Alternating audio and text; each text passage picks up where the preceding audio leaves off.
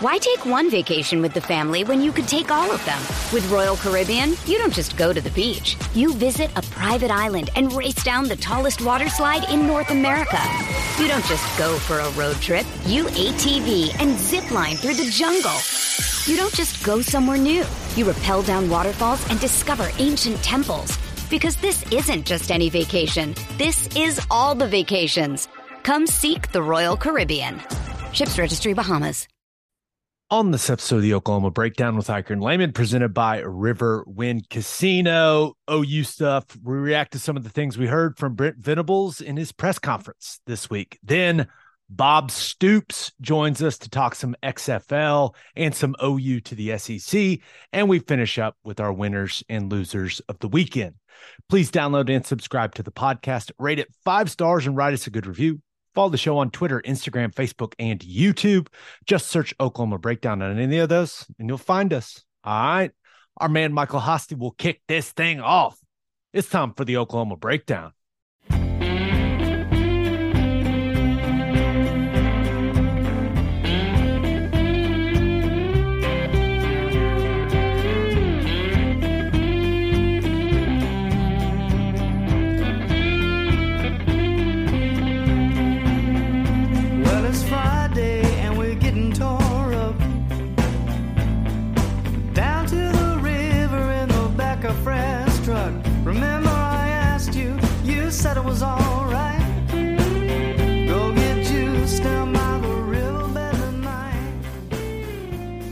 It's a beautiful Monday, February 20th, and you're listening to the Oklahoma Breakdown with Ikard and Lehman, presented by Riverwind Casino.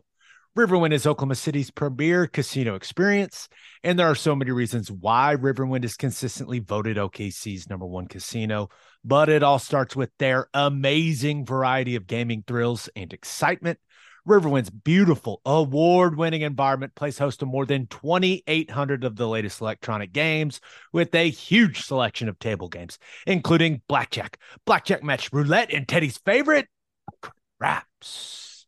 No matter what your game, Riverwind has it in spades and hearts.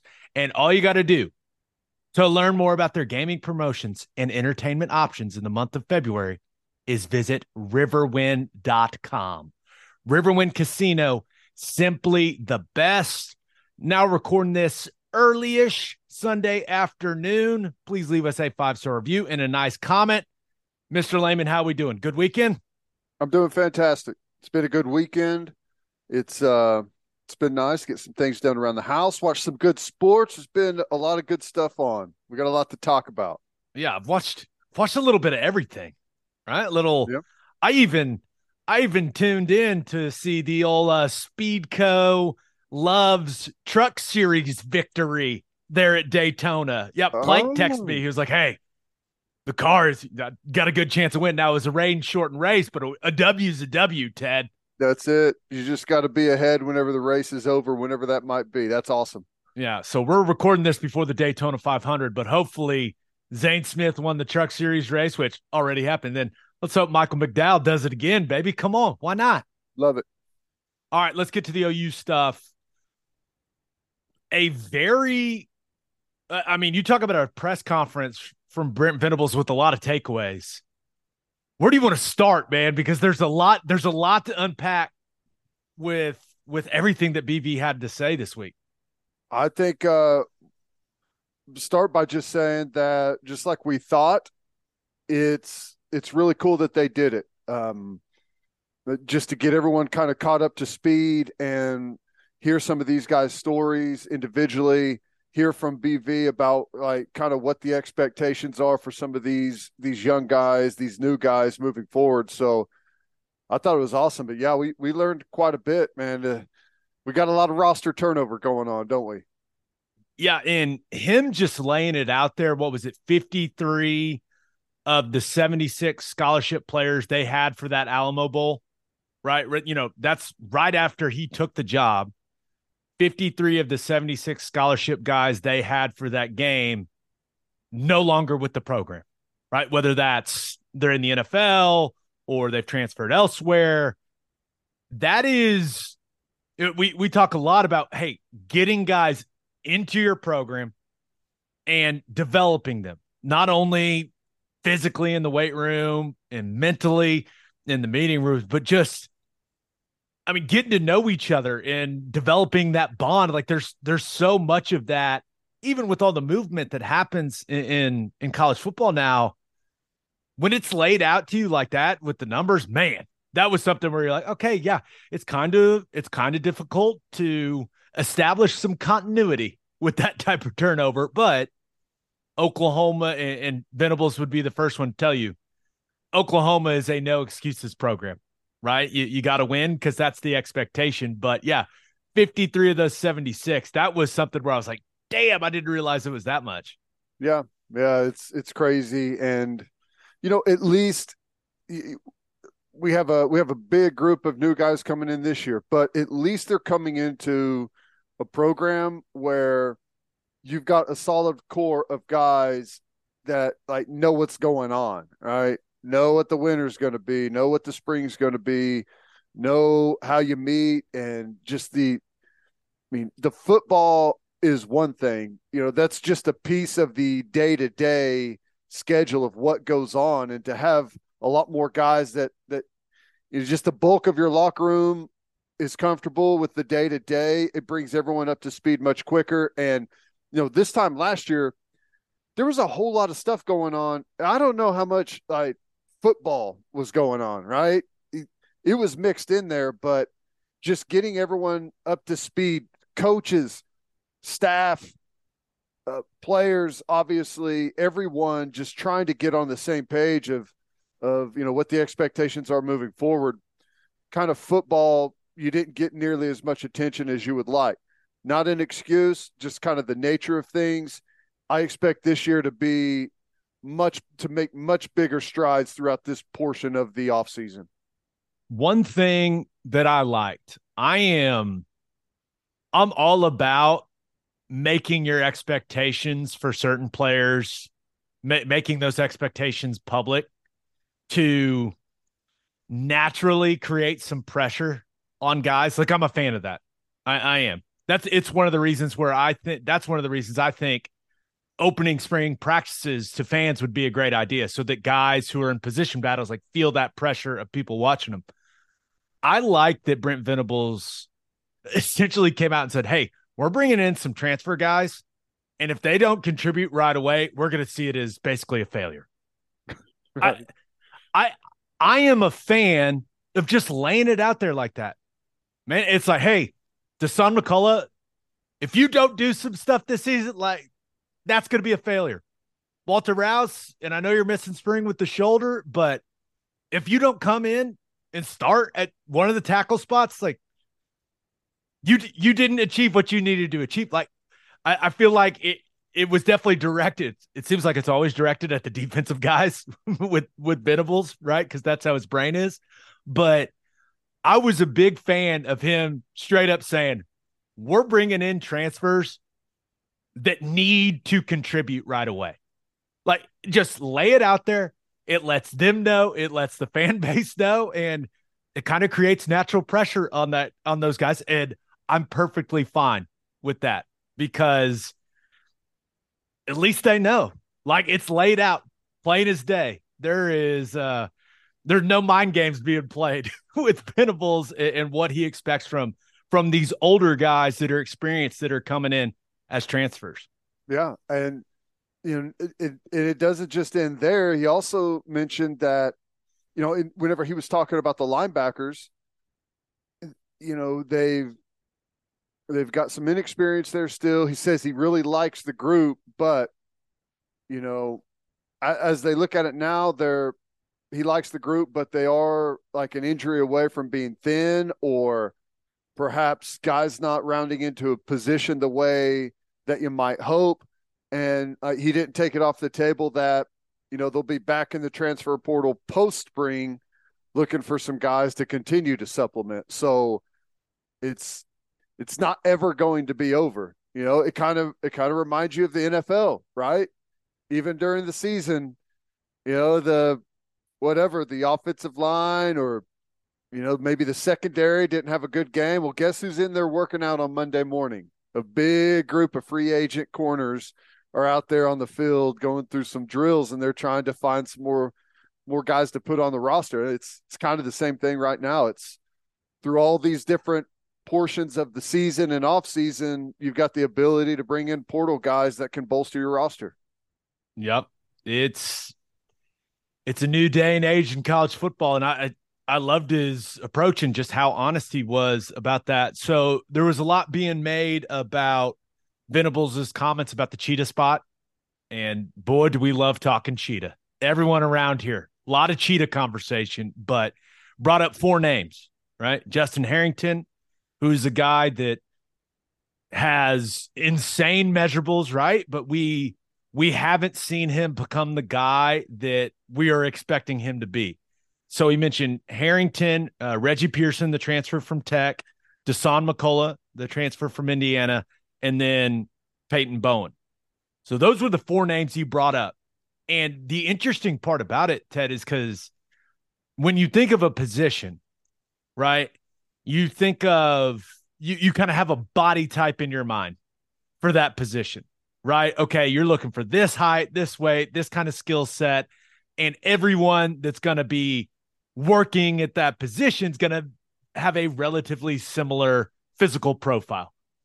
These guys do not have relatively similar physical profiles. That's and that's what was so interesting to me. And, and I definitely uh, immediately I was like, I wonder what Ted thinks about that. That's that's four guys that you know pretty different skill sets. Now maybe Pearson and Bowen, some crossover there, and like how they're built, but it, it's not hey, this is what our, you know, this is the specific requirements we want for this versatile position. It, it, it was really interesting to hear him mention those four guys.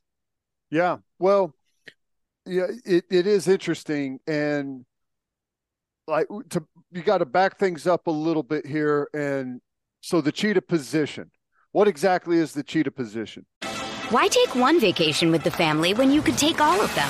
With Royal Caribbean, you don't just go to the beach. You visit a private island and race down the tallest water slide in North America. You don't just go for a road trip. You ATV and zip line through the jungle. You don't just go somewhere new. You rappel down waterfalls and discover ancient temples. Because this isn't just any vacation. This is all the vacations. Come seek the Royal Caribbean. Ships Registry Bahamas. When you need mealtime inspiration, it's worth shopping Kroger, where you'll find over 30,000 mouthwatering choices that excite your inner foodie. And no matter what tasty choice you make, you'll enjoy our everyday low prices, plus extra ways to save, like digital coupons worth over $600 each week. You can also save up to $1 off per gallon at the pump with fuel points. More savings and more inspiring flavors make shopping Kroger worth it every time. Kroger, fresh for everyone. Fuel restrictions apply. The cheetah position is the Sam linebacker, right? Sam linebacker is not a very sexy position, right? Cheetah is a way sexier sounding position, right? And it's the Sam, like that spot in a defense is absolutely critical. It's so critical that back in the day, they started pulling the Sam linebacker out and putting an extra defensive back in there as a nickel. It's the same spot. Sam, nickel, cheetah. It's all the same exact spot. Now, whenever you get into some of the three, three, five stuff, some of that changes it up. But you know, ultimately, as things change, you would like to be able to keep the same body type in at that position.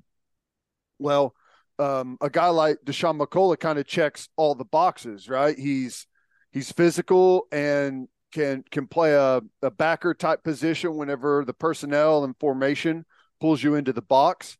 Uh, whenever they spread it out, he's able to to play over the slot receiver and and you know play in zone coverage, perhaps even in some man to man situations. But it's still the Sam slash nickel. So it's it's not surprising to see also Justin Harrington, who's a little more of a safety position you know, whenever you play that spot, because of the way pe- people don't run across formation now defensively, rarely do you see that uh, whenever you're playing zone coverage.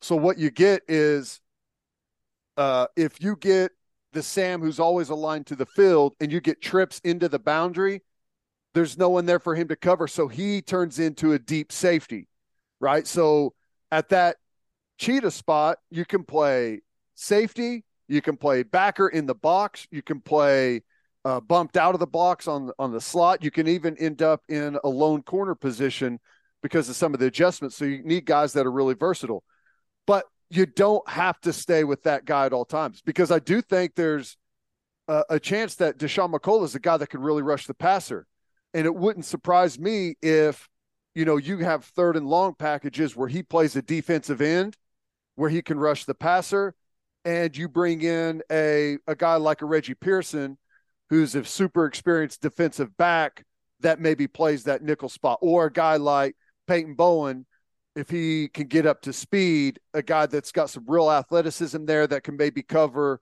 a slot guy, and you can still get Dasan McCullough on the field rushing the passer and use one of his real strengths. So there's a lot of versatility there, not just with one individual player, but you know, if you can have multiple guys and body types and specialties there, it makes your defense better. It's it's just interesting to hear him talk about that position and one guy like you look at Reggie Pearson is 5'11 200 and yeah. one of the other guys is 6'5 240 it's just like wait what? right.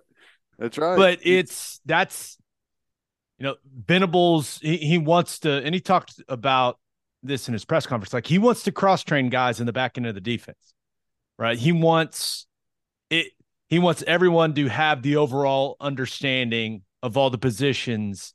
And, and that's that's what makes playing for him really difficult at times but but whenever it works and it clicks and you understand the entire picture it's a bit it's an aha moment to where everything just starts to make sense. That that comment seemed like it came from some experience right there right definitely just and hey, then I'll, finally it just comes together comes together. I'll say this too. Um, I think it is also like the depth, like the depth and kind of different range of of body types that we have there. I like it, and I think all of those guys have a chance to be really, really good there. I, I, Inventables hasn't said this. No one has said this to me, but it's something that I've still kind of got you know that I'm that I'm thinking about. Stutsman's going to be. I I'll pencil him in as a starter. Like I I don't think that anyone on this team has earned anything just outright, but we expect Stutsman to to be a starter and a leader on this defense. Now he's at the will. The Mike Backer spot, that's a different story. Okay, you're talking about Kanak, Kobie McKinzie, um, Picciotti, your three guys working at Mike, not none of those guys have played a meaningful snap of football at that position. Well, the good part is that position is not very important to the communication of Brent Venables defense. I right. tried to say it with a straight face. Right. Well, like so that I'm still thinking about that. And it wouldn't shock me that if that group doesn't come up to speed really quickly, you may see some Dasan McCullough playing the Mike Backer. I, at the end of the day, like if if you're backup cheetah, like I expect Justin Harrington to make a big leap this year with the type of player he is. Like if Justin Harrington's balling at second team cheetah and your Mike Backer position is struggling mightily, like that's I think that's something that you just got to keep in mind there that you you may get some Dasan McCullough at inside backer too. Yeah, no, it's it's it's going to be interesting to see what that looks like throughout spring practice. It it's also interesting starting spring ball a little later, right? Not starting until March twenty second. I like it. I I, I think that it, winter workouts in. It's it, it allows and clearly the football piece is the most important piece, but this group, like, got to be bigger, faster, and stronger than you were last year, man. Right? You got to hold up better at the point of attack. And I know there's a lot of new faces, but allowing Jerry Schmidt a full eight week run at it before these guys start playing some actual football in, in spring practice, I I like that approach, and, and I think that I think you can still get all the mental work in, right? And, and, players can still do stuff on their own, right? They can get together on their own for player organized type of stuff. But I, I just like the emphasis on getting strong as hell, right? Like, hey, I want you to worry about one thing getting strong and powerful through winter workouts. I just, I, I like that as opposed to breaking it up and sandwiching spring ball in between that. I, I don't know. I just, I feel like it's going to be more beneficial. Totally agree.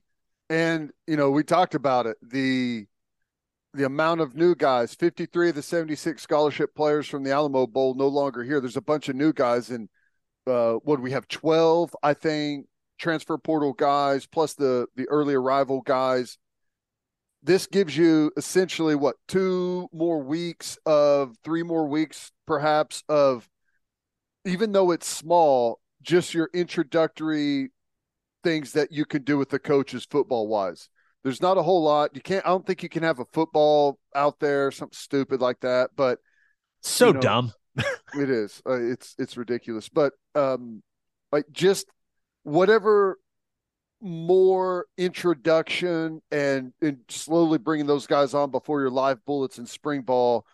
I think that helps. You're going to get your 15 practices in. We might as well push it back as far as possible.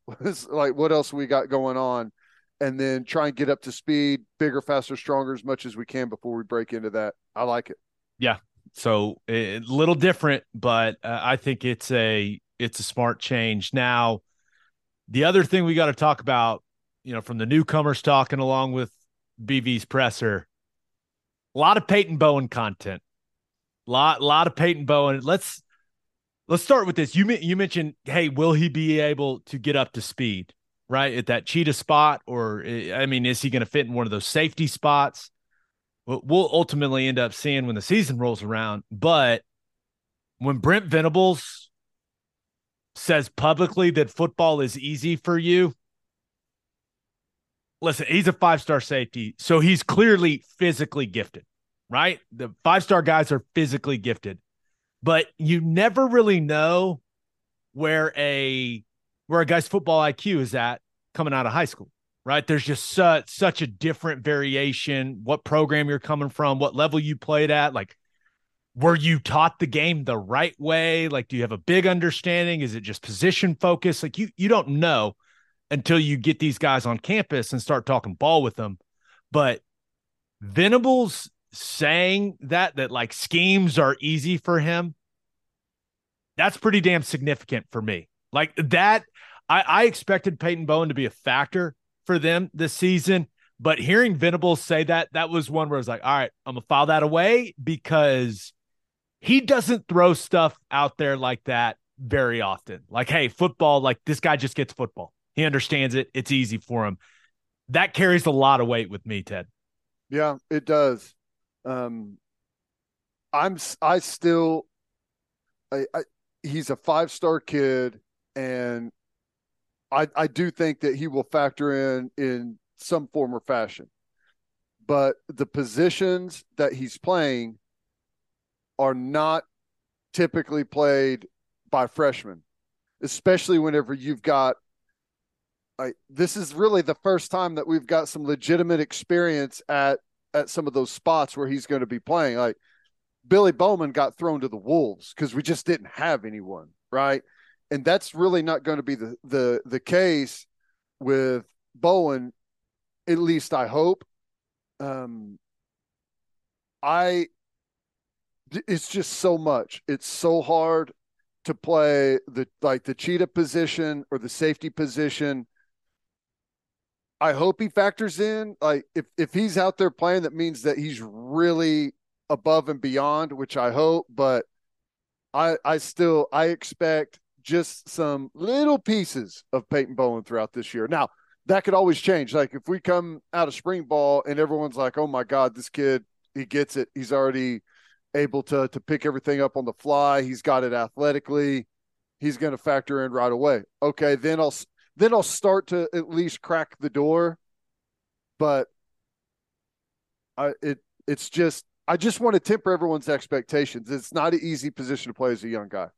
And I know as a five star, everyone's going to want to know why is he not on the field? Yeah, but you also got to remember there's there are a lot of veteran guys he's going to have to beat out to play. We're talking about playing significant snaps, Mhm. right? Billy Bowman may be the most talented dude they've got. I mean, he had some flashes last season where you're just like, okay, like he could be he could be a real dude at safety.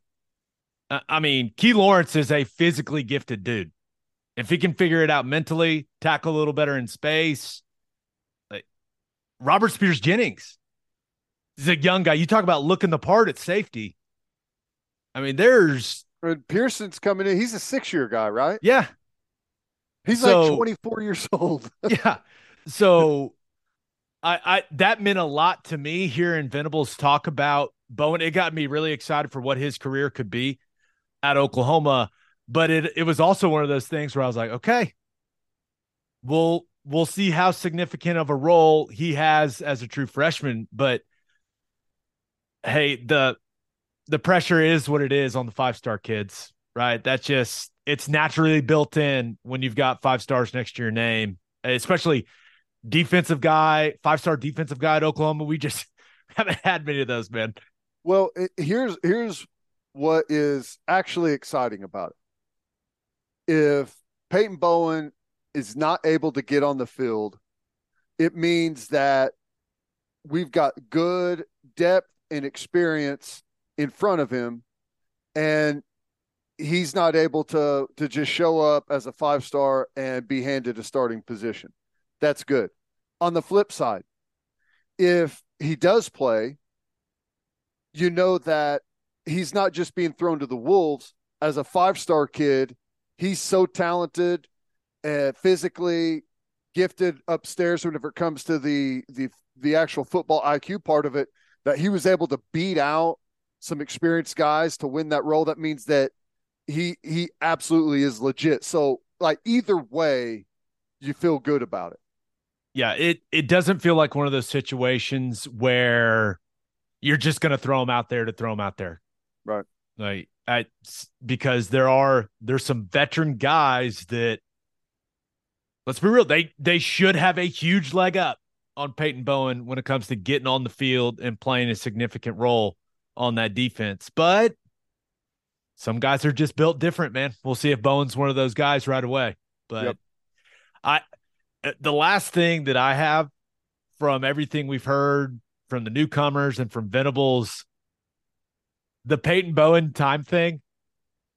Have you I, have you ever heard of anything like that? So if you missed it, Peyton Bowen was talking about his national letter of intent to Oregon, and he said that he actually sent it in, but he forgot to write AM or PM on the time, and I guess never sent a corrected version.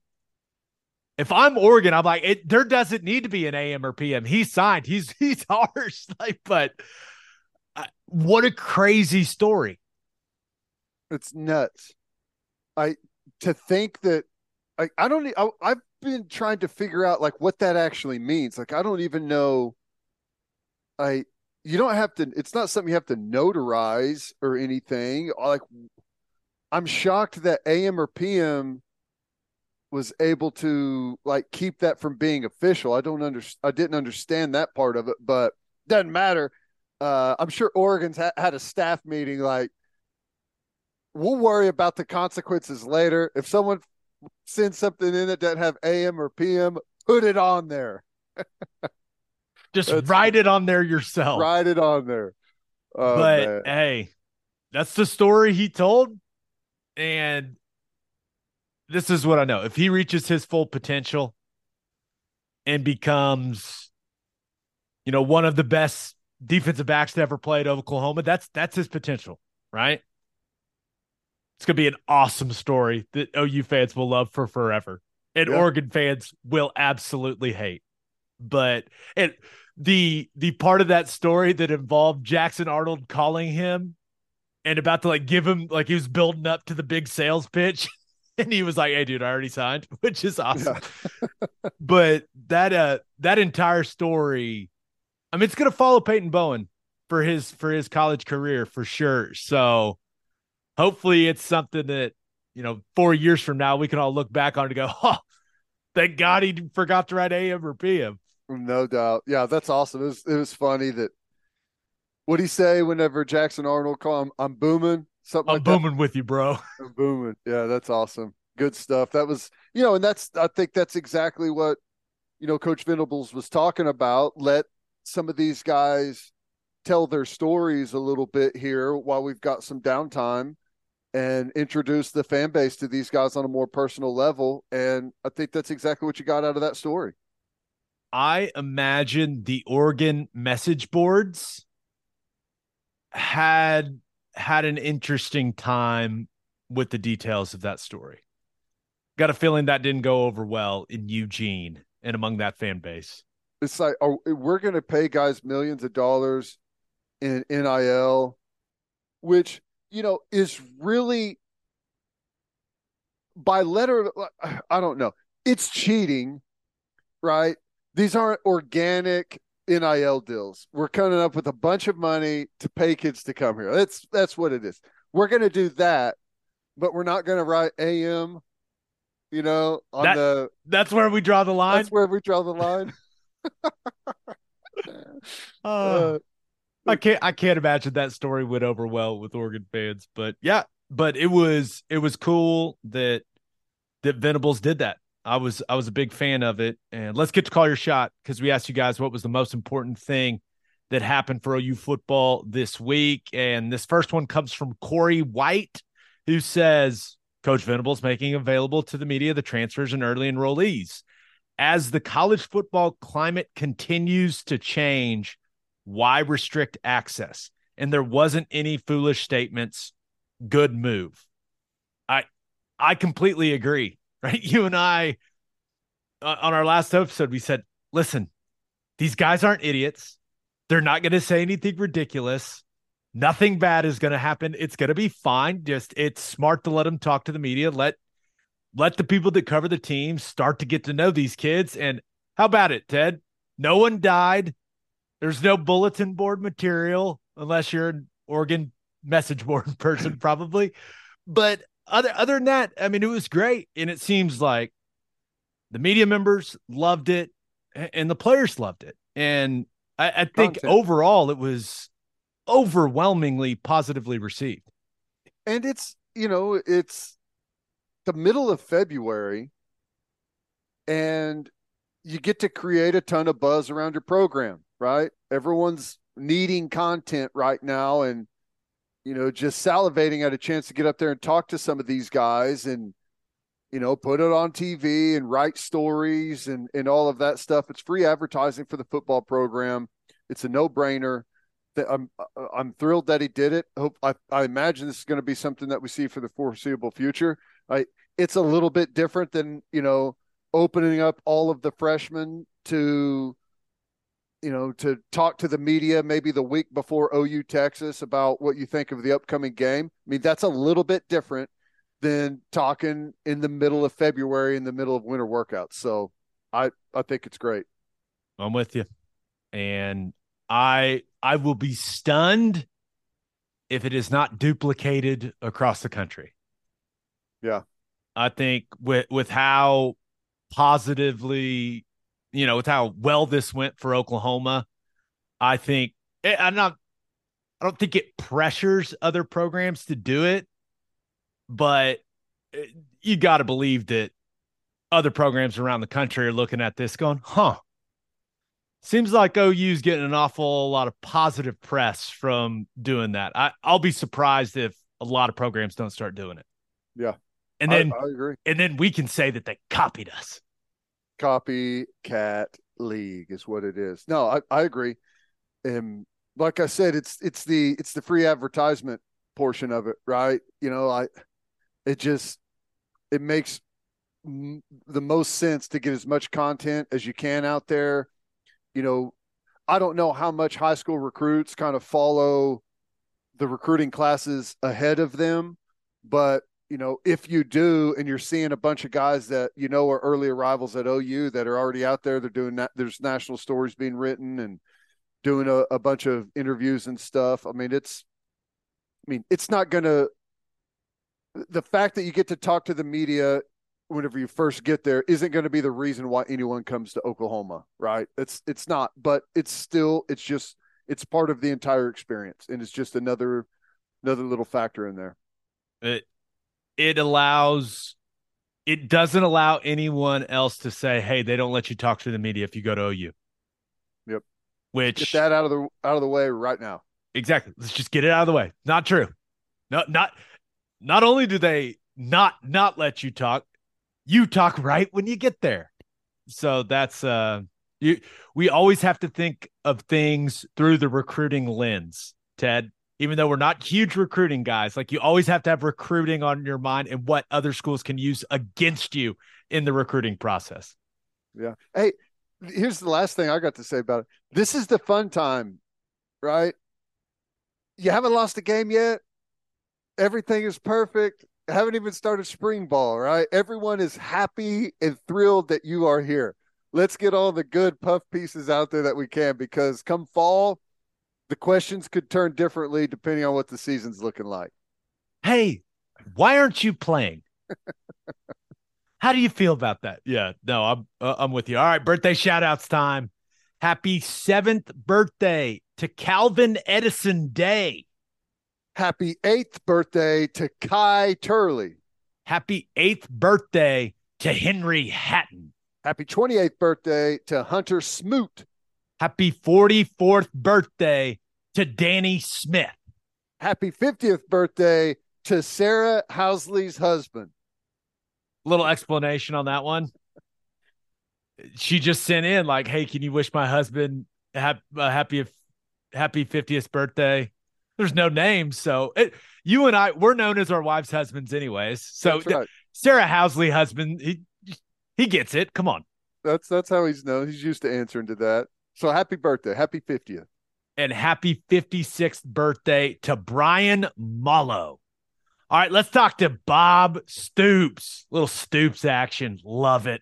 But first, Love's Travel Stops is now offering a nationwide 10 cent per gallon discount on gas and auto diesel. You heard that right, people. Just download the Loves Connect app and scan your barcode at the prompt on screen and watch that price drop 10 cents per gallon. Across the country, the Loves Connect app unlocks exclusive deals and can help any traveler plan their route or meal on the highway. So before you hit the road, be sure to download the Loves Connect app to save 10 cents per gallon and experience the country's best highway hospitality at Love's Travel Stops. Love's also has you covered if you get your phone charger or headphones with their expanded mobile to go zone. And of course, don't forget to grab yourself some of that delicious Java Amore. Opolis Clothing is the exclusive home for all of our Oklahoma breakdown merchandise. Got the new oh, hoodie. Oh, show on. it off. Let's see it. Yeah, what are we doing? beautiful. Yeah, check this thing out. Look at Very that. cool. Oklahoma breakdown. Tons of compliments. They're already floating around out there in the wild. And of course, it's buttery soft. Um, go to opolisclothing.com, O P O L I S clothing.com. Use promo code TED, T E D for 10% off your entire order. Still get a discount on all the OU and OKC Thunder gear as well. That's opolisclothing.com. Use promo code TED for 10% off, buttery soft, and 10% off. All right, here's the head coach of the Arlington Renegades, Bob Stoops. It is our pleasure to be joined by the OU College Football Hall of Fame coach. He was our coach. He's the man. He's also the head coach of the Arlington Renegades in the XFL. About to get the season started. Bob Stoops is in the house, coach. How we doing, man? I'm doing great, Gabe. Good to be on always with you and Teddy and back on the sidelines. I can't wait for Saturday. Yeah, so we're we're recording this before you guys have your first game uh, of the season, and let's just start here, Coach. What what made you want to do this again? Well, it's just football. It's uh, you know, my job before through college was you know all those years. Uh, eighty percent of my job is managing everything other than football, academic situations, academic meetings, compliance meetings, recruiting meetings, on and on. Or Johnny's homesick, got to get on the phone with parents, and this is just ten straight weeks of football. Um, it you know working with a bunch of guys that are just on the outskirts of the NFL. A bunch of them, most of them have been in NFL camps recently or or a year ago, and uh, they love football. They pick the game up quickly. And a bunch of really good football players, so really easy to coach these guys.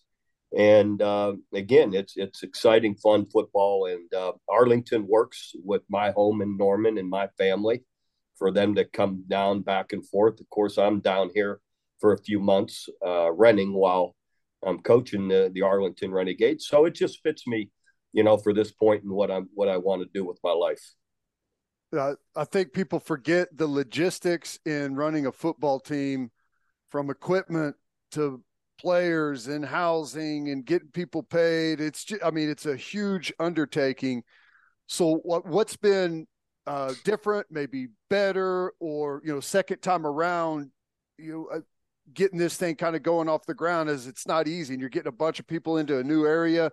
What did you learn from yeah. the first, and and maybe implemented the second time around? Well, a lot of it's very similar to what we did the first time around, so it makes it a little bit easier. But you got to have the right guys. You know, I've got uh, you know Matt McMillan, our operations guy, for all my 18 years there, was with us for 19 years at OU, and we work great together. So he he he has a lot of the logistics, and our player personnel director. Uh, Rick Mueller also does an incredible job with our with our players and in and out and, and updating our roster constantly. So um, it is a little smaller roster, as you you and you guys would know. It's a 50 man, 51 man squad that we're working with, with 45 active on game day. So there isn't 120 players like we were used to managing. So that part of it makes it a little simpler. But and again, you're dealing with older, mature guys that know how to handle themselves. So what what has what's the process been like regarding the buildup to the season, right? Every team, from what I understand, every team is practicing there in the Arlington area. And then you guys are flying out. Now you don't have to go anywhere, which is awfully convenient for you because I mean everyone's there, and then you get to stay there and play your home games at the old Rangers Stadium. But uh, how, how do you feel about the way that that is functioning this year? You a fan of it? Well, everybody here has been working together in a really good way. So, yeah, for practices, we're all here in Arlington. We share our stadium with with uh, for practice with Houston, uh, the Houston team, and then and then um, we've got three other locations. So, you know, we got four locations, eight teams. You know, two teams at each, and uh, even at the hotel where we share our hotel with Houston, and it's been great. Uh, Wade Phillips is their head coach, so everybody is coordinated well. We practice in the morning, they practice in the afternoon. Then you just flip your meetings, uh, you know, opposite that. So it's really worked well, I think, for our leadership and all our top, uh, you know, our ownership, leadership, you know, everybody for them to be able to travel around and see everybody without hopping on an airplane and, about, and communicate oh. with everybody. Sorry, but but then the good part is, as you said, these teams are going to go to their home cities for for games, and that'll be exciting for their communities, their their home bases, and I believe that's a plus. So basically, everyone other than us will be traveling every week. Uh, we get five games in our stadium, and I guess if they're playing us at home here, then they they don't have to travel that week.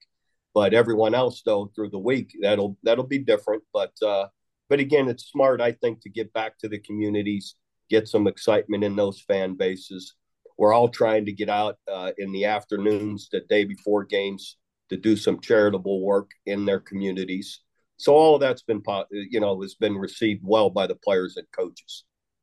How about uh, you know on the field stuff, X's and O's, just kind of stylistically resemble more of, of kind of what you see on Sundays in the NFL, kind of given the layout of the field, or is, is there quite a bit of carryover from from some college offenses and defenses? Well, I, I listen. There's a lot of carryover in today's world from college to the NFL in all for the last five, six, seven years. Um, they copied RPOs, screens, all of that stuff. So, uh, so yes, uh, it's it's very much like watching a pro offense or a, a, good college offense. It's the same same kind of thing, and and a, a defense that's fairly complex but um, easy to learn. Looking at the process of assembling your staff, right? Clearly, I, I saw Chuck Long and Jonathan Hayes, two guys you've known for a very very long time, are going to be your co OCs you got Jay Hayes running your defense. Like, uh, uh, uh, did you just call him and say, "Hey guys, you want in?" Like, what was that process like assembling your coaching staff for the Renegades? Yeah, that's pretty much what it was. And I was talking to Jonathan and Chuck first. Of course, they were with me uh, for five, six, maybe Chuck was with me six or seven years. Jonathan four or five. We were all on the national championship staff together. Everyone knows we all played ball together at Iowa, and uh, they're they're very accomplished coaches. Um, so yeah, I called uh, Jonathan and Chuck, and I, uh, you know, Jonathan, I didn't know might get a head coaching job because he had the St. Louis team, you know, the first go around in 2020. So the conversation is, if you're not going to be the head coach, do you want to come and you and Chuck run the offense? And and Chuck, same thing. If you're not going to go with Jonathan to a team, come with with us and uh, they get along. You know, they're they're best of friends, and and we all are very close friends. So anyway, it works really well. And then Jonathan Jay Hayes, his brother, was his D coordinator the first time around, and worked with Tim Lewis, our other co-coordinator. You know, they've all been together through pro ball and the first time around. So it's really worked well that these guys have all worked together and know how to practice, you know, against one another. All of it has really been great you mentioned that you know there's a lot of the personnel, a lot of the players have, have been recently in and out of the NFL, practice squad guys, or maybe didn't make the cut on the in, in, the last training camp. There's a lot of good football players out there that don't make it on on rosters. So just you know, personnel wise, what are some of the guys maybe uh, to keep an eye out for as they watch you, you guys take the field Saturday? Well, I I, I really like our quarterback, uh, Drew Plitt. Uh, threw for a gazillion yards at Ball State. I believe a four-year starter at Ball State. He's been with a couple of NFL teams, um, and just hadn't quite been able to, you know, to to to stick with it. You know, uh, got other guys. I mean, uh, Jordan Smallwood, really good. Uh, you know, OU guy at receiver. Um, we've got uh, some strong running backs. We got Keith Ford back at running back. Um, some guys on defense, um, guys like Will Hill, uh, safety, played on uh, uh, Florida's national championship team when they beat us. Um, really a good player, uh, along with uh, Josh Hawkins at corner. And I really believe overall, to our, our D line and O line, and and I'll be interested because we haven't seen anybody else, but I really believe they're really strong both sides of the ball. So you mentioned you've got a you know player personnel director and all that. Like, how did how did the roster construction process work for you guys? Yeah, um, uh, Rick, uh, along with constantly through the fall, the defensive staff, primarily coordinators, studying, watching guys that are available, as well as the offensive uh, coordinators and staff, and and in particular our O line coach. You trust them, coordinated with the player personnel director to be evaluating players through the fall, players that are just released from NFL teams or all of a sudden don't want to play in the Canadian ball anymore, don't want to play in the USFL. When they're available, now we're getting all the the video we can of them, watching them play, evaluating their play, evaluating their size, strength, speed, you know, just seeing if they're a fit. And as well as a lot of these coaches know these know of players from being in these other leagues so again, really just relying on the assistant coaches and, and Rick to to really know who they want for for their positions. Now, I know you guys are all in the same area and uh, you know, some sharing some of the same practice fields and stuff for practice, but I doubt you're exchanging practice tape for scouting the upcoming game. So, how does that process been like? You know, trying to to get an idea of what you're going to see on Saturday. Yeah, you you you can practice against each other. It didn't work out where we could have uh, for different reasons. then we had a practice game that we were set to play uh, against Orlando, and then it was when all the three days of ice uh, appeared in in Dallas uh, area here in Arlington, and I know it didn't quite get that way in Oklahoma, but we had three full days of straight ice.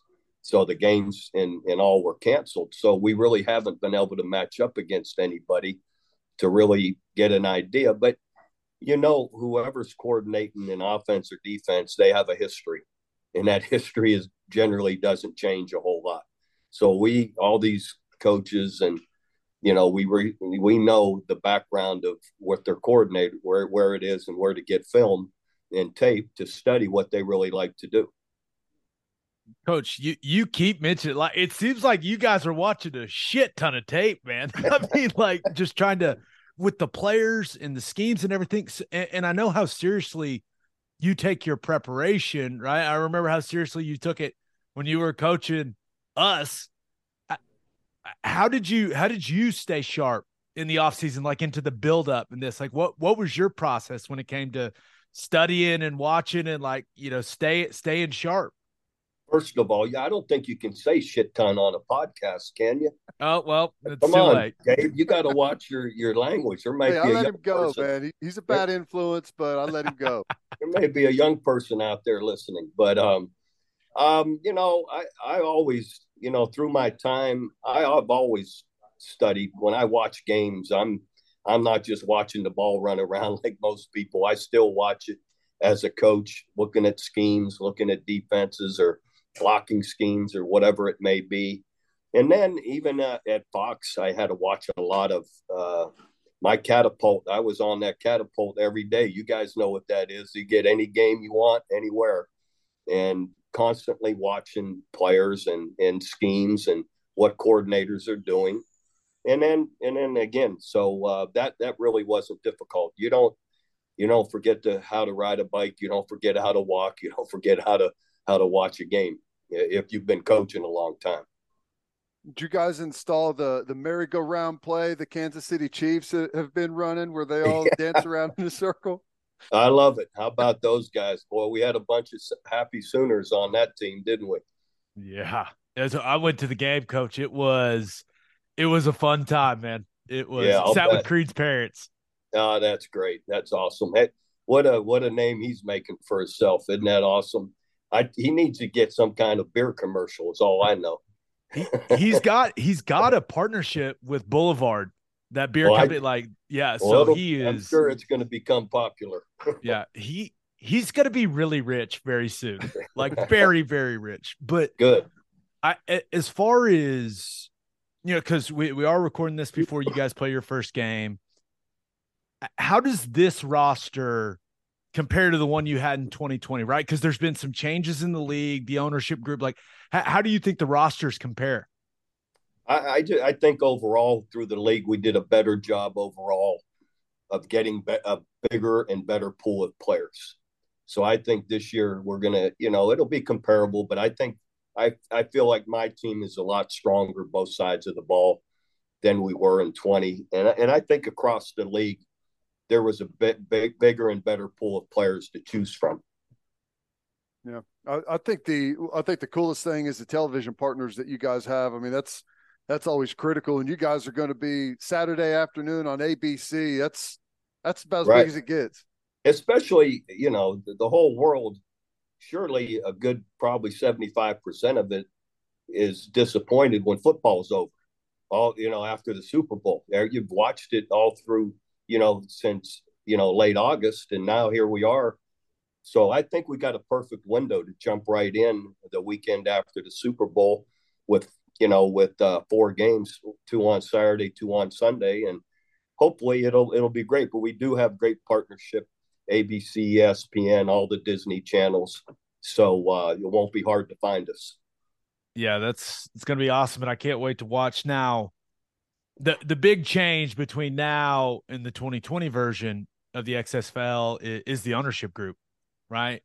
The Rock is on board. Dude is one of the most famous people on the planet. What what's it been like, especially with his background in football, playing at Miami?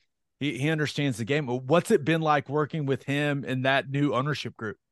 It's been great. Um, they love football. You're right. Not only Dwayne Johnson, but his ex-wife Dany Garcia, one of their other primary owners, and uh, Jerry Cardinale. You know, uh, part of the uh, the ownership group as well. They've been great. They're they're really down to earth, easy, nice, fun people to be around.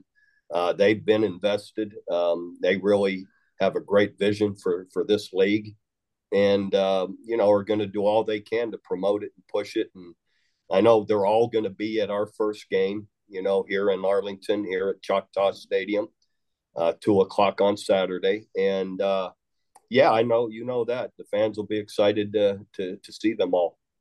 Should have drafted him. He's, it looks yeah. like he's still play out there on the edge a little oh, bit. believe me, no doubt he's huge. He's he's in great shape and he he works hard at it. He he flew in here for some meeting we were all having with them, and he they said he was working out in our facility at four in the morning. The the uh, the night before, you know that that morning. So anyway, he, he he's going to get his workout in doesn't matter what time of night or, or morning. I, I know that you had an incredible time at Oklahoma. Uh, you had an incredible amount of success, right? Coaching, coaching there. But it seems like you're really enjoying this thing because it's just football and you don't have to deal with any of the other stuff. Do you ever stop and think like, hey, maybe maybe the NFL would have been more for me, especially with some of the changes that we well, were seeing towards the end of your tenure? Well, it, it would be now. Um, not when you know back when you know there were some serious conversations I had a couple of times with some other you know NFL teams. They, I felt my yearly schedule, family schedule, the way we worked was better and and more positive than the NFL schedule would be through the year. Well, that has all changed now.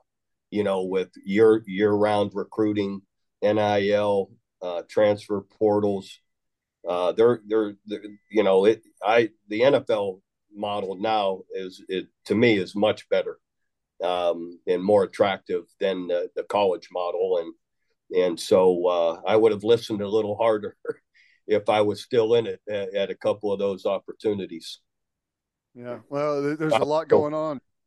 College football's yeah not going to stop changing. Uh, we've got a 12 team playoff coming, and I guess the big news around here is it's you know it's official that Oklahoma is uh, now headed to the the SEC in in 2024. What'd you think of that news when it came out? Uh, I I anticipated it all along. I, I think all parties need to get on and move along down the road. Uh, so I, I thought it would be good for the remaining Big 12. I knew it would be good for us. So it's just coming to the right agreement, and I, I believe they did. Um, just think of the fan excitement now for for the Norman, Oklahoma, filling that eighty-five thousand seat stadium, and and all those suites and all. You think they're going to have any trouble uh, selling those when Florida's coming and Alabama, LSU, whoever? I mean, on and on. Uh, it, it's going to be exciting. It's different, but I, I think it just financially ensures our future you know, our entire athletic program for decades to come. And uh, all that extra revenue, you got opportunities to help every other sport uh, on campus, men's and women's. And that's a positive. And it's going to make a big difference, I, I believe, in the long run for us. Sure, everyone, oh, it, it, will t- games will be tougher. Sure. But we, you know, you look at our history through the years, you guys know we, we played everybody you know, in non-conference schedules.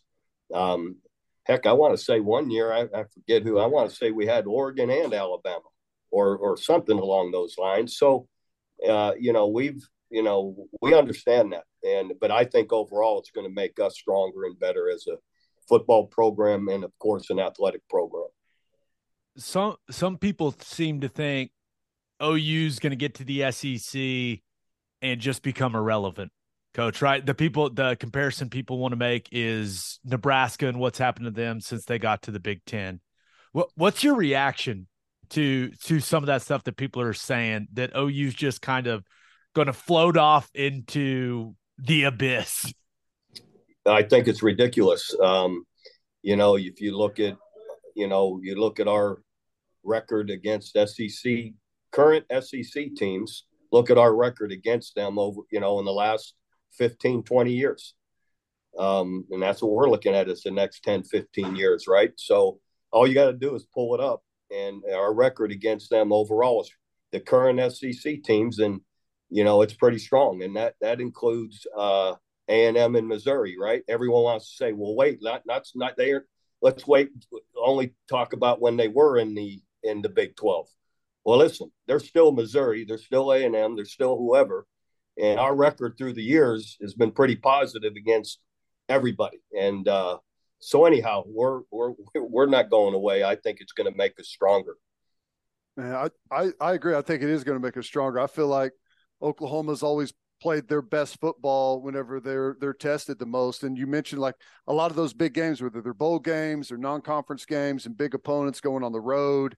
Seems like we play our best football, and I, I think it helps with that. And also, I, I do think that there's going to be. It seems that you know A and M and you know the the schools that have joined the SEC got a bit of a recruiting bump, and I don't know. I feel like it's always been used against Big Twelve teams like the NFL numbers and stuff coming out of the SEC, but they're not going to be able to use that against you anymore. No, that's exactly right. And uh, I think it's going to make a difference. Look at our recruiting even this year, you know, after a, after a tough year. And uh, so anyway, and I, I go back to, you know, my last couple, two of my last three, we beat Auburn my last game in, in the bowl game. We beat Alabama a year or two before that in a bowl game. Lincoln takes Georgia, who's now dominating, but just a few his first year or second year, first year I think they, they go to double overtime in the Rose Bowl, right? So it's not like we went up against Georgia and got, you know, heck at halftime we're a couple scores ahead. So you know it's not OU isn't going away, and uh, you know that's um, you know, and we're we're a little bit different than Nebraska, and and geography and, and everything else that's happened. And, and plus, our last 10, 15 years have, have been a little bit different than theirs. There's no doubt about that. Now, six and seven in year one under Brent Venables, right? Do you think is it just like he needs a little more time, needs to build the roster? Like, how, how did you see that first season for Coach V? I, I, I think all of that, and and I, I, I knew it would be tough um, with the amount number of players that that left our program for different reasons, whether not just transferring, but also graduating or moving on to the NFL. All right, and then there you got you know you got new coordinators both sides of the ball. Um, you know, there's some growing pains there, and uh, um, and I, I you know, obviously that showed, and and I, I believe Brent. I got total confidence in him, and you know, it, it's a little bit different when Lincoln came in. I had walked out, and the whole system though was there in place, ready to go, right? And and that's there's some differences there. I'm not taking anything away from at all what what Lincoln did, and but but or minimizing Brent's challenges, but he had more challenges, and and uh, and I believe, you know, I believe in him. I believe in his staff, and he just needs, yeah, he needs time, and and uh, no, no one wants to hear that. But I, I believe they'll they'll be much different this coming this coming year. What were the, if you can remember back, what were the differences for you? And I know record wise is obviously uh, uh, massive, but whenever you took over at Oklahoma, there was a ton of transition, like just kind of like what what Venables had, uh, players, coaches, everything. When when is the point where it starts to come together? Is it is it eighteen months? Is it what what's that timing look like?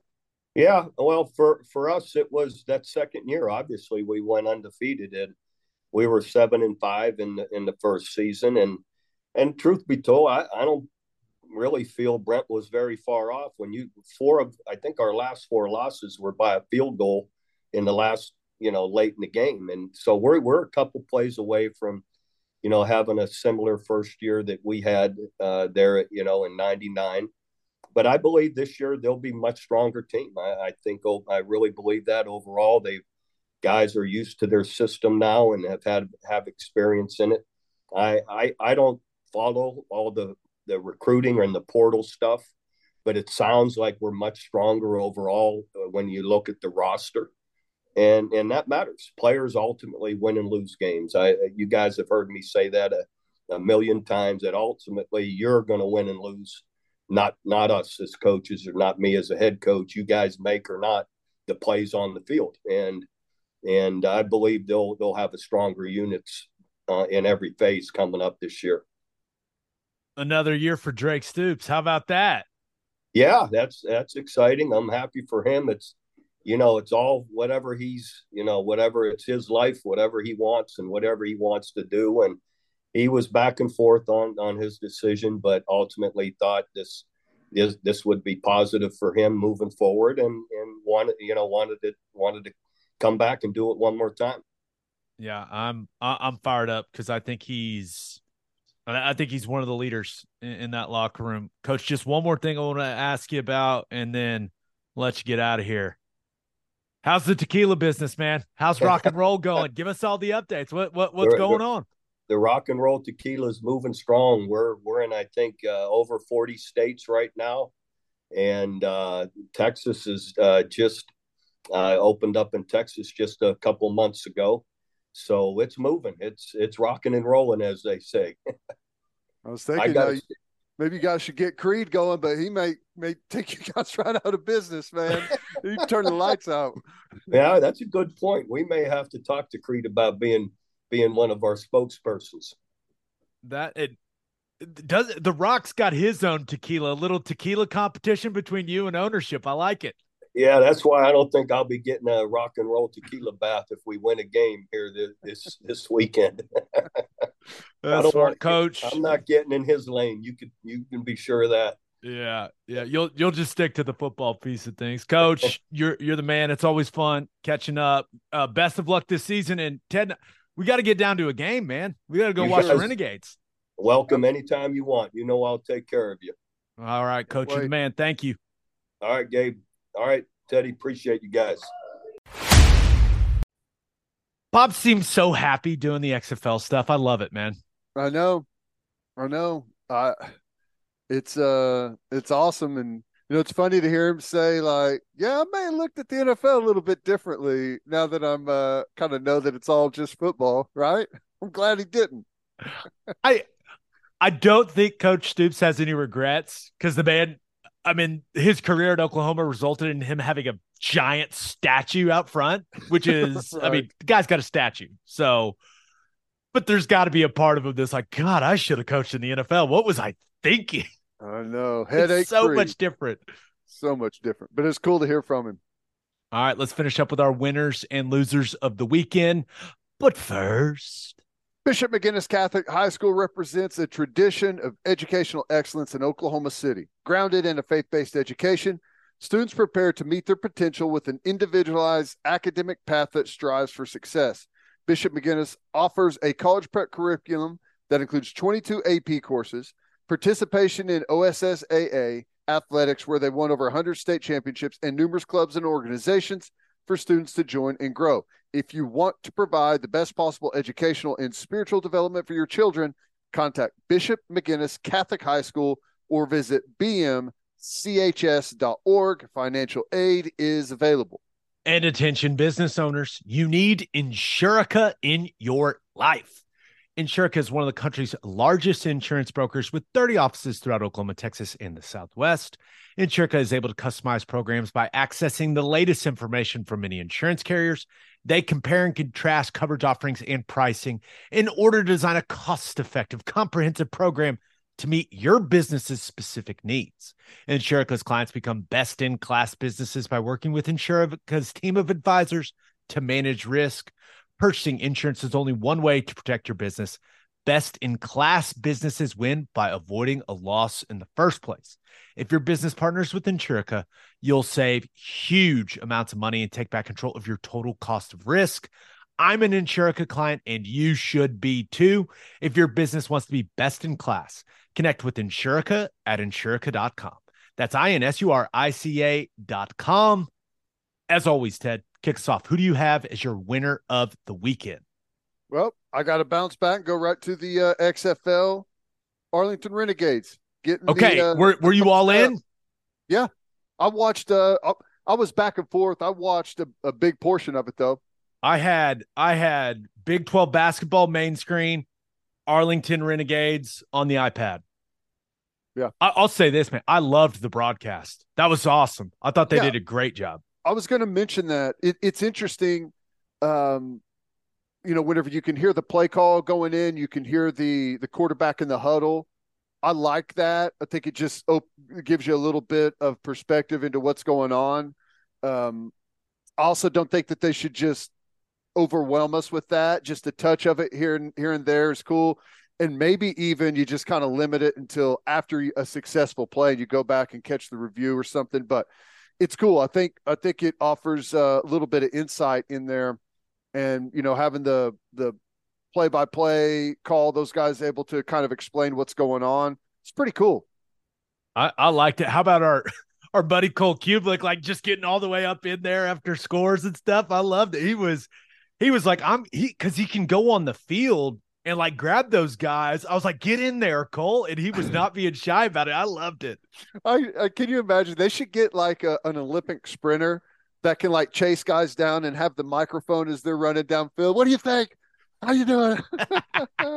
It'd be great. It's cool though. I, I thought the coverage was awesome. The fact that it's on ABC, like their TV deal, uh, that's the most critical factor. You have to have a good TV deal, and the fact that they locked one in that's that's really solid. I think it, it's got a chance to help the league. Um, now, is it going to flourish? Is it going to make a ton of money? Is it ever going to overtake the NFL? I don't think so. But the first thing you got to have is some type of staying power, right? And they've at least got that to to maybe keep this thing going long enough to get a little bit of foothold. And I, this is going to sound weird, but being able to hear the play calls for me and that then having McElroy there, you know, because I, I mean, the guy played quarterback at a really high level. Now, it- not a Hall of Fame or anything like that, but the dude knows what he's talking about when it comes to playing quarterback. To hear him explaining what the concepts were going to, it, it made it feel very professional. Yeah. Right. Just hearing like me hearing 300 jet and being like, oh my God, I haven't heard 300 jet in a long time. Like stuff like that. It was, I, I don't know. It made it feel, it, it didn't make it feel like semi pro. It, uh, it felt very professional. The broadcast was really crisp. It was really well done. Like I, I thought, you know, the the Renegades offense needs some work. There's no doubt that defense bailed their ass out in that second half, and they had themselves a half. Man, couple Yes, pick sixes. You kidding me? Couple pick sixes, uh, furious comeback there. Yeah, and I agree with the broadcast. It it kind of offsets if you just if you were just to watch the XFL and you didn't have some of the like the ABC the the commentary and like being able to explain what's happening like you said makes it feel real professional like whenever you see some of the other rule set it, people may just scoff at it as ah this isn't real football right?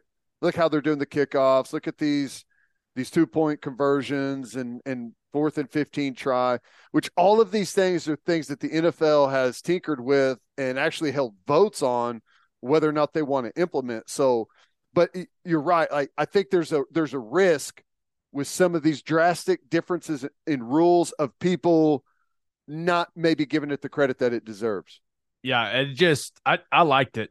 Right. Any anytime I can get a pick six, thick six, sign me up. And it, you know, it was cool to see Jeff Badet have a big game for the Vipers. It was cool that Jordan Smallwood had that big catch down the sideline for the Renegades. So there there was some OU flavor in there, and, and that's always fun. But the real question is Vegas scores the touchdown late, decides to go for two in the tie. Ted, you got to go for three in the win there from the 10. Come on, what are they doing?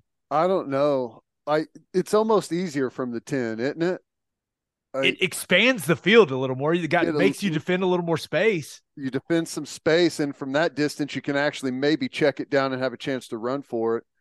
Um yeah, that was interesting, but I it's also I don't know. What, do you think about this? Would if they would have gone for the 3 and gotten the win, how do you think that's viewed? Is it viewed as that's amazing that you can do it or do a lot of people like totally shut that off as being able you know what i'm saying I, I think it would have been viewed positively. I, I think it would have been like, oh, that's kind of cool. You have a chance to go to like get a three point conversion and win the game. That's one hell of a roll of the dice. I think that would have been them going for two in the tie and not getting it was not a huge talking point, right? Right. After the game. If they would have gone for three, converted it, and won the game, a bunch of people would be talking about like, hey, this is kind of this is kind of cool. Look at look at what happened in the XFL. I think it would have been a good thing. Now, they were Glad talking about happen. the point spread the whole time too which was Yeah. cool and they had it posted up there on the score ticker Yeah, the ga- is a very real part of what they're trying to do from a broadcast perspective. the more people that gamble on it the more people that watch it there you go Yeah. So I would say from everything I could tell overall, like that was the first XFL game of this new version of the league. And I was pretty impressed with how, and also the game was quick, man, which that's it. That in my book, that's, that's a really good thing. Uh, So I, I liked everything about it. You know, yeah, I want the best players in the world playing football. There's no doubt. Like that's why I watch the NFL, but I, I thought overall, pretty impressive first go round for this version of the XFL. Yep, I like it. And I'll say it again. There's a bunch of really good football players out there that are not on rosters. Obviously, there's a difference between the NFL roster and the XFL, right? But these aren't weekend warriors. These are legitimate, you know, top of their field defense, uh, Division One football players for the most part, and some smaller schools guys for sure. But these are guys that have had opportunities in the NFL. Some of them have played for a long time in the NFL. Other guys just can't can't get over the hump to get on a roster. So they're good football players for sure. Yep. All right. Who do you have as your loser of the weekend? Oh, so brutal. OU hoops. My Ugh. goodness. Is it that? Well, first of all, I wanted to go with this. Uh, I thought about going with this, and I hope you're not one of these people. The group of people that think that that DK Metcalf thing is real. That video that this is the thing about DK Metcalf. He's such a physical freak that you can believe that it's real almost, Right. but it, it's like the Tom Brady stuff, Yes. right? It, it it seems like he just hired Tom Brady's production team, Right. but he's such a physical freak that it makes you think it could be real. the amount of like of like legitimate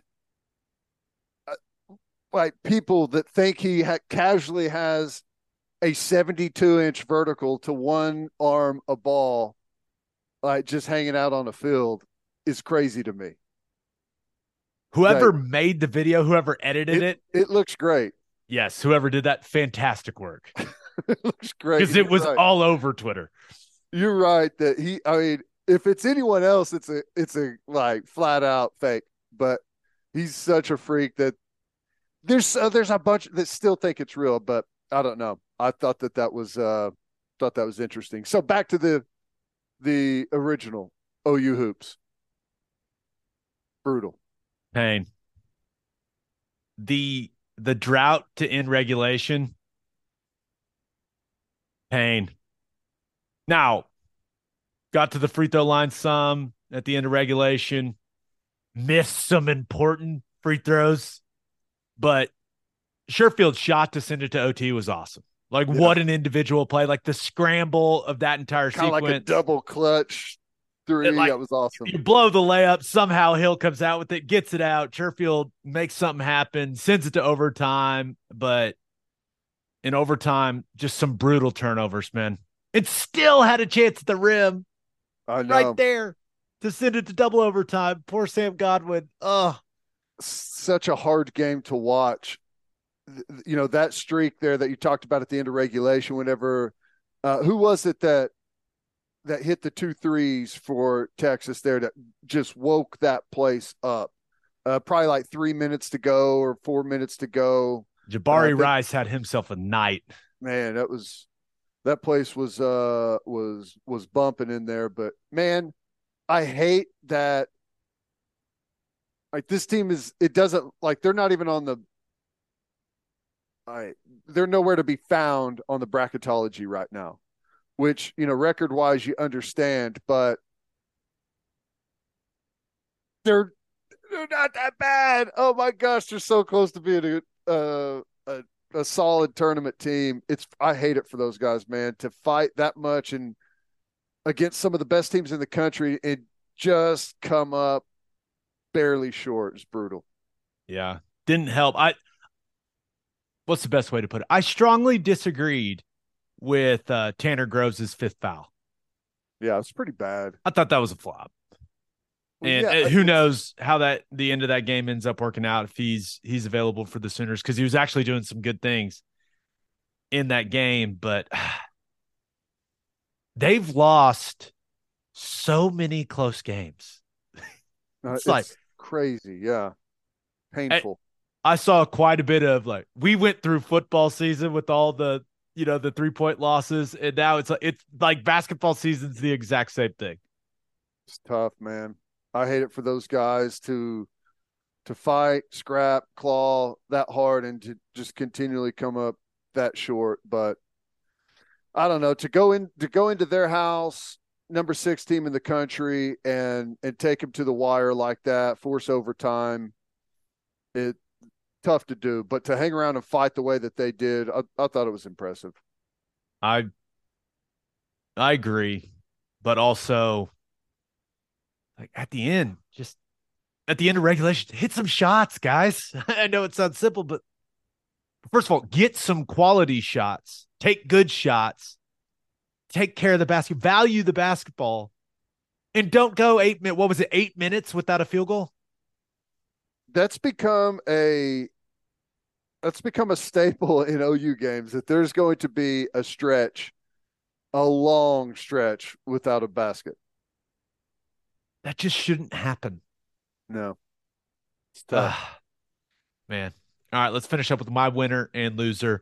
But first, John Vance Auto Group has been serving Oklahomans for 40 years, family owned and operated, and they got nine full service dealerships in Woodward, Miami, and Guthrie. No matter what your vehicle needs are, John Vance Auto Group has you covered.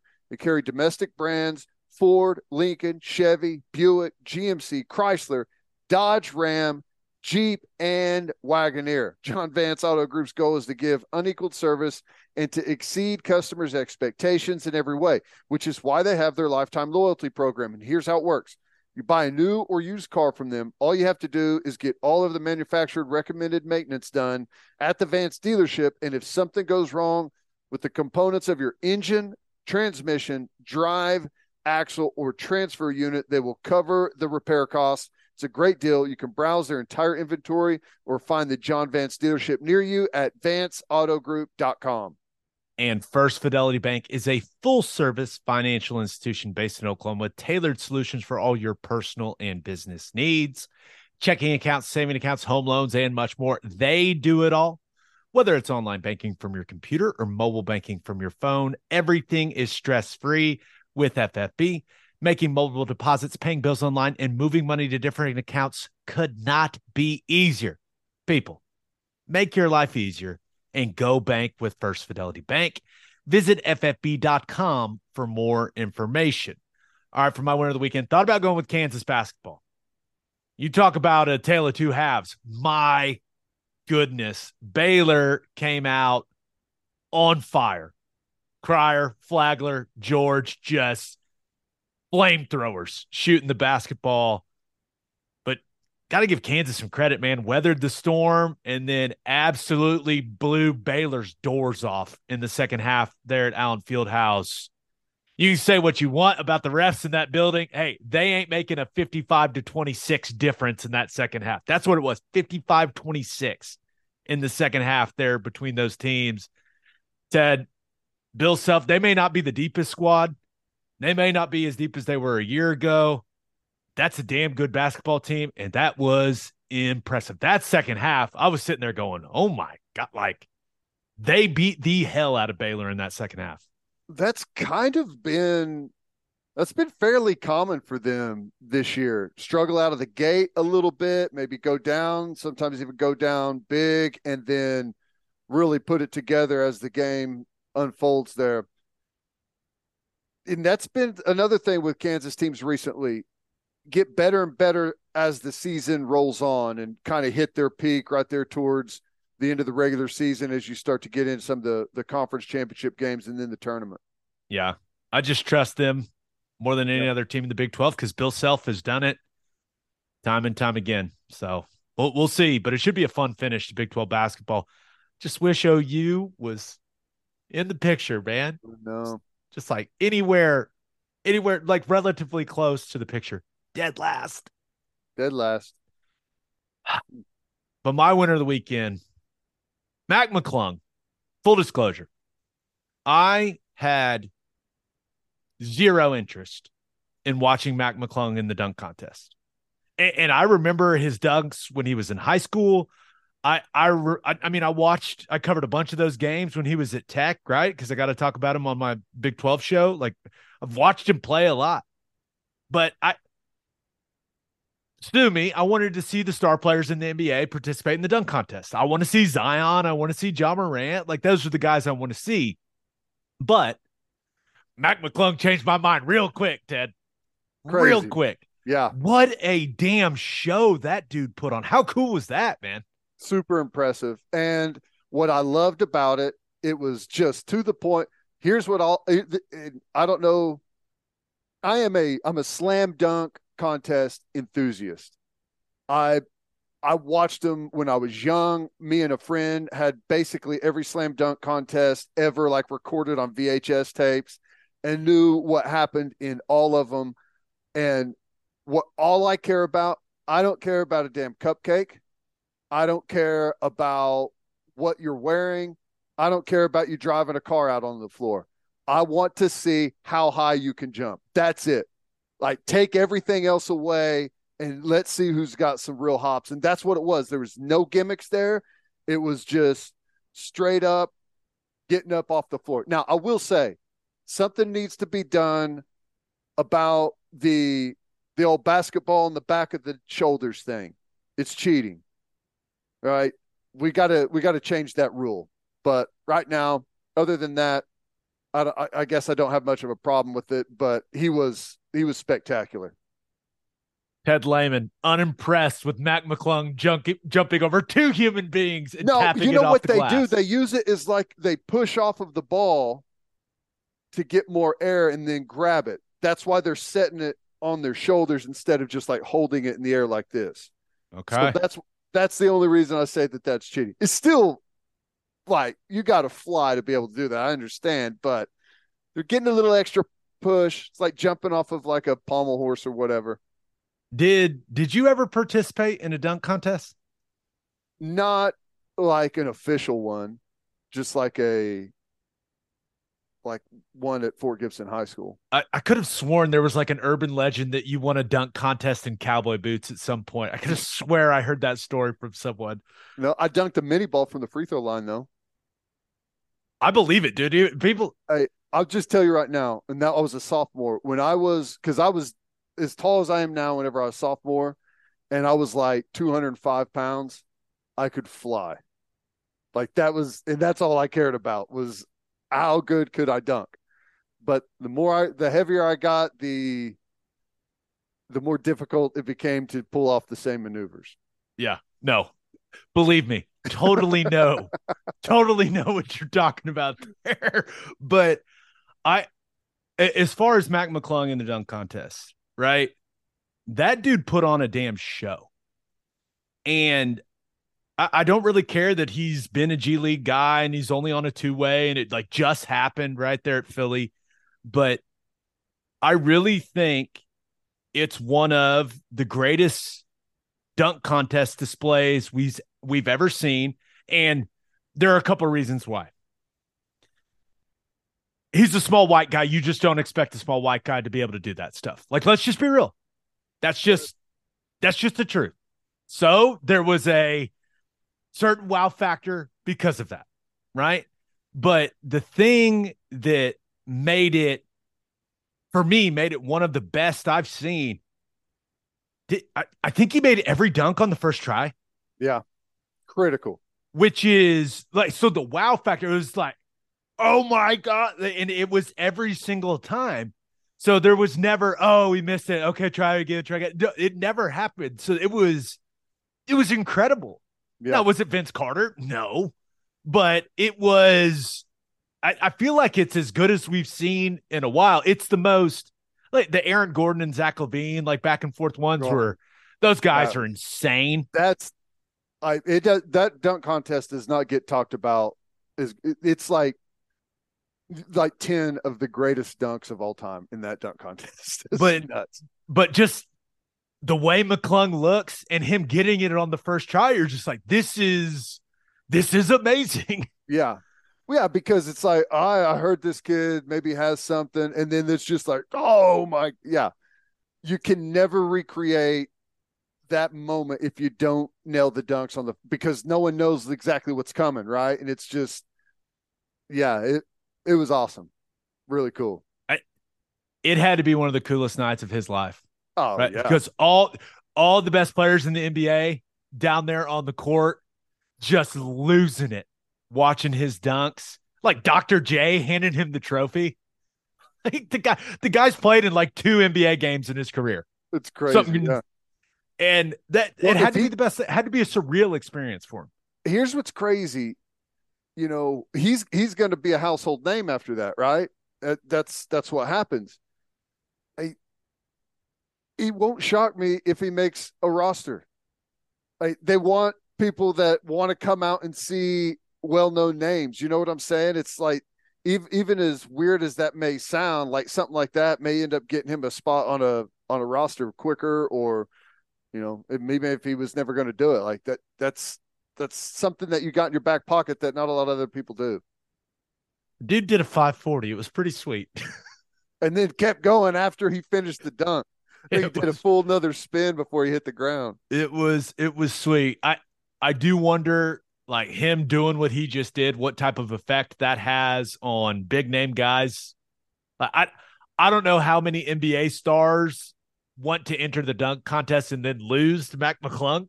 like I don't know if that's something they would have signed up for, but hey, never let like that was awesome.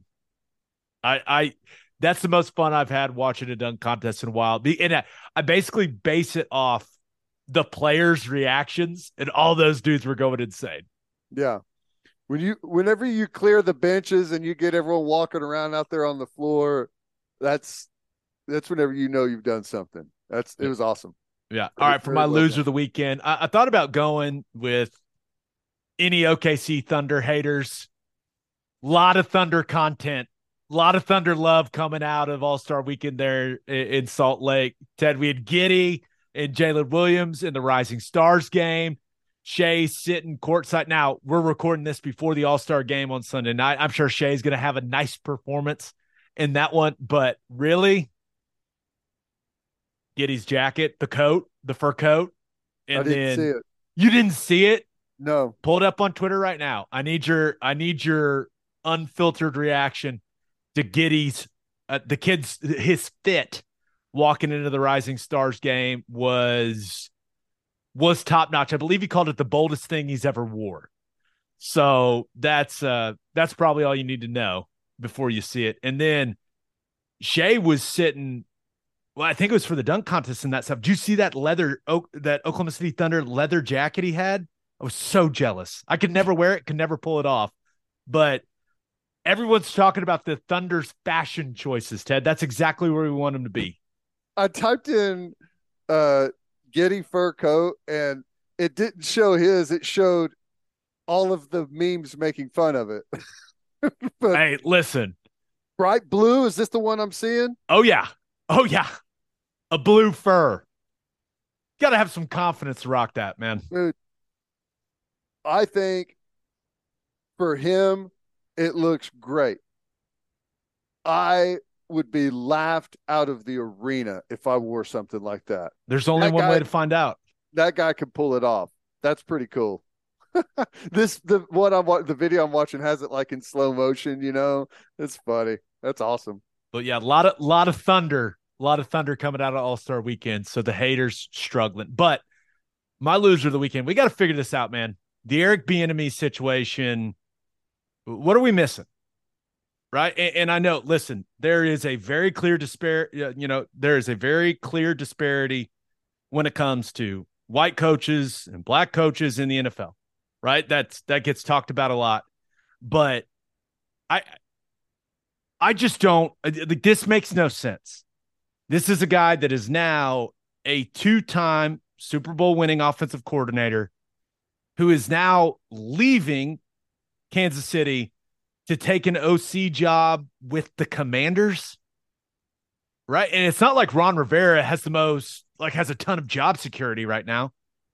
There it, it's almost like a make or break season for him in 2023. So how is this guy not a head coach and and I know he's getting the assistant head coach title there in Washington, but this isn't a promotion. Like I I just don't understand how Eric Bieniemy is still an offensive coordinator. Like I just what am I missing, man?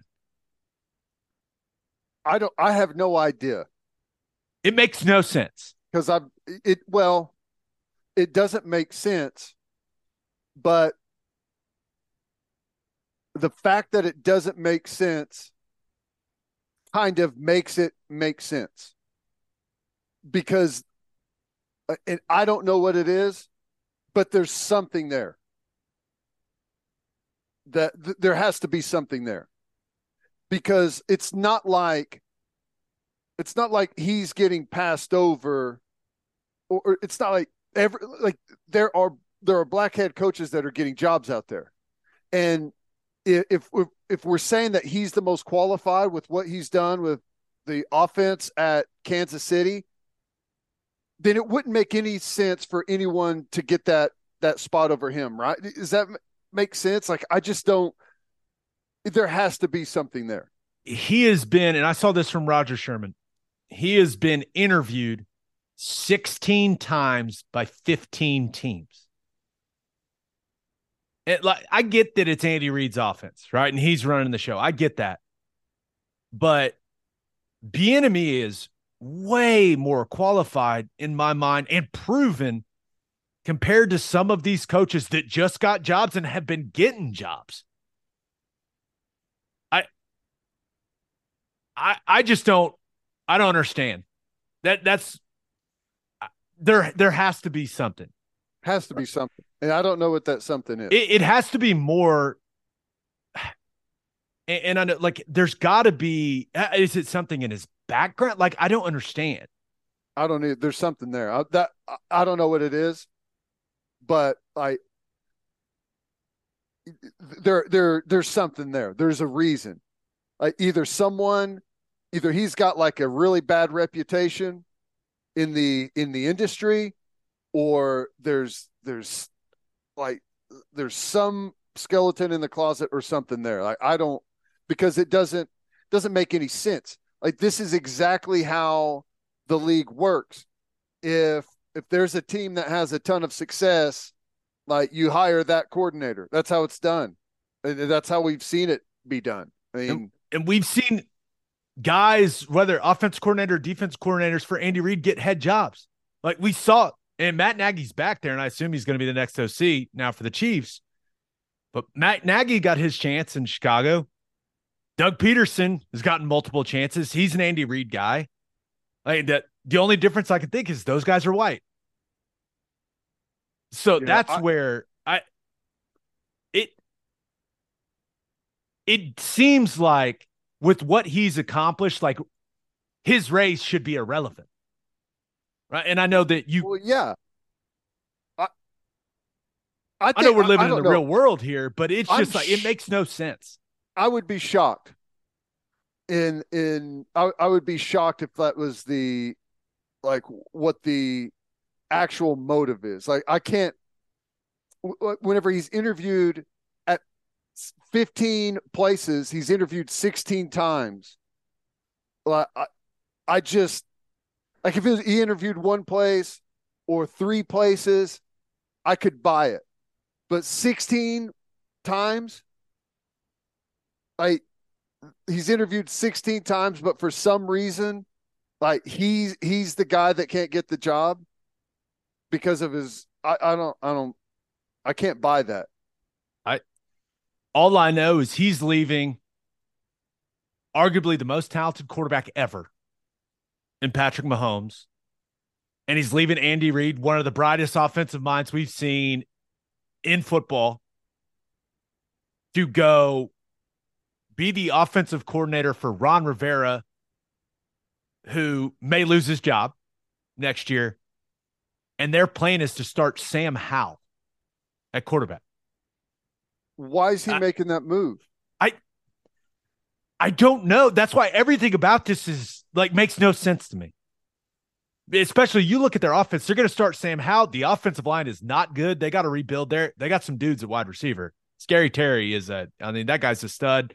Dotson's a stud, but I, it's just nothing about this adds up to me. Like, and you can say, hey, well, you know, the NFL, they just not a lot of black head coaches get hired. But this is like out of all the black But they coordinators in the hired. league, I mean, this I'm is not- the guy that should be hired. That's what I'm saying.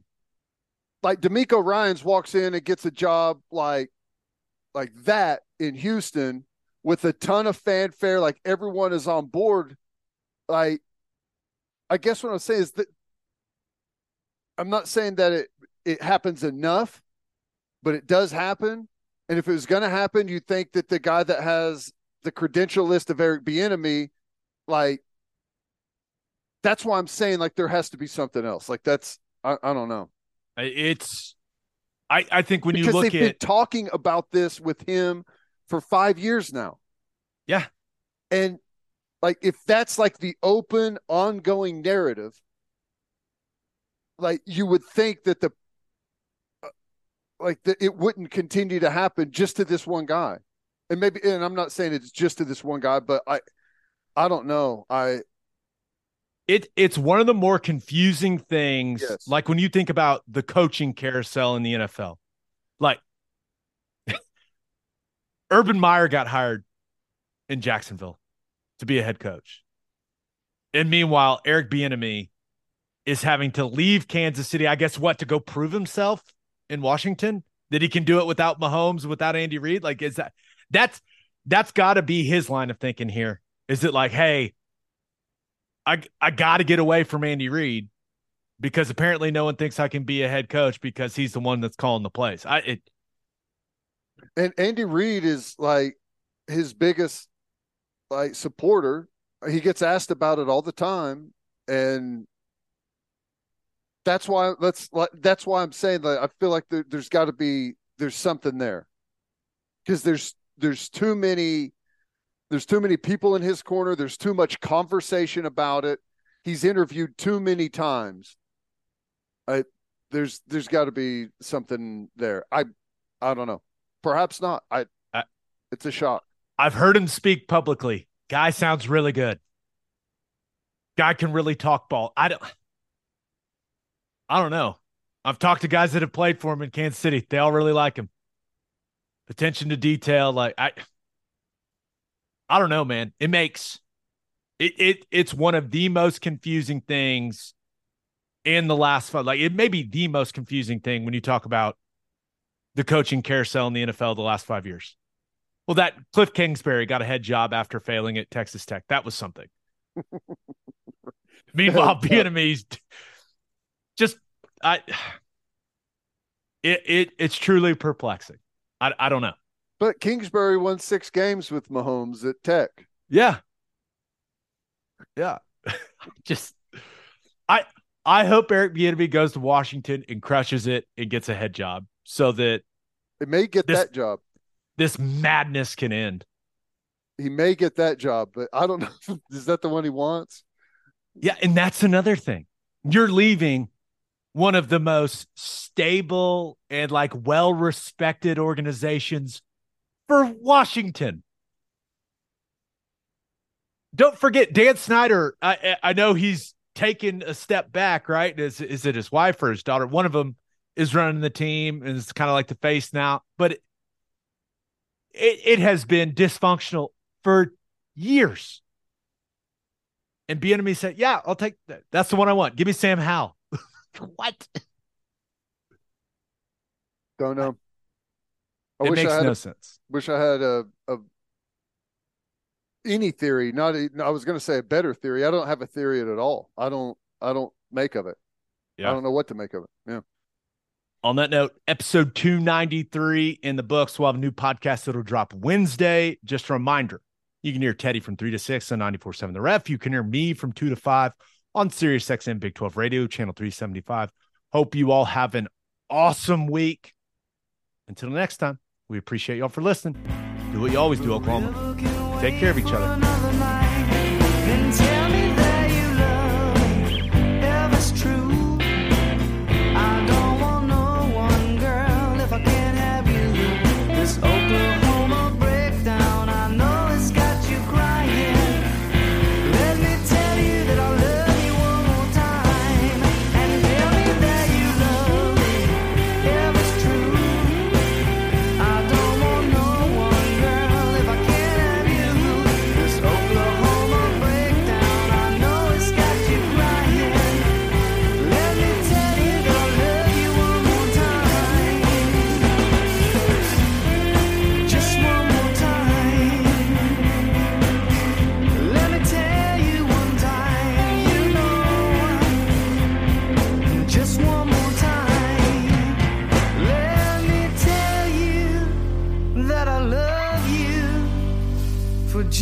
One.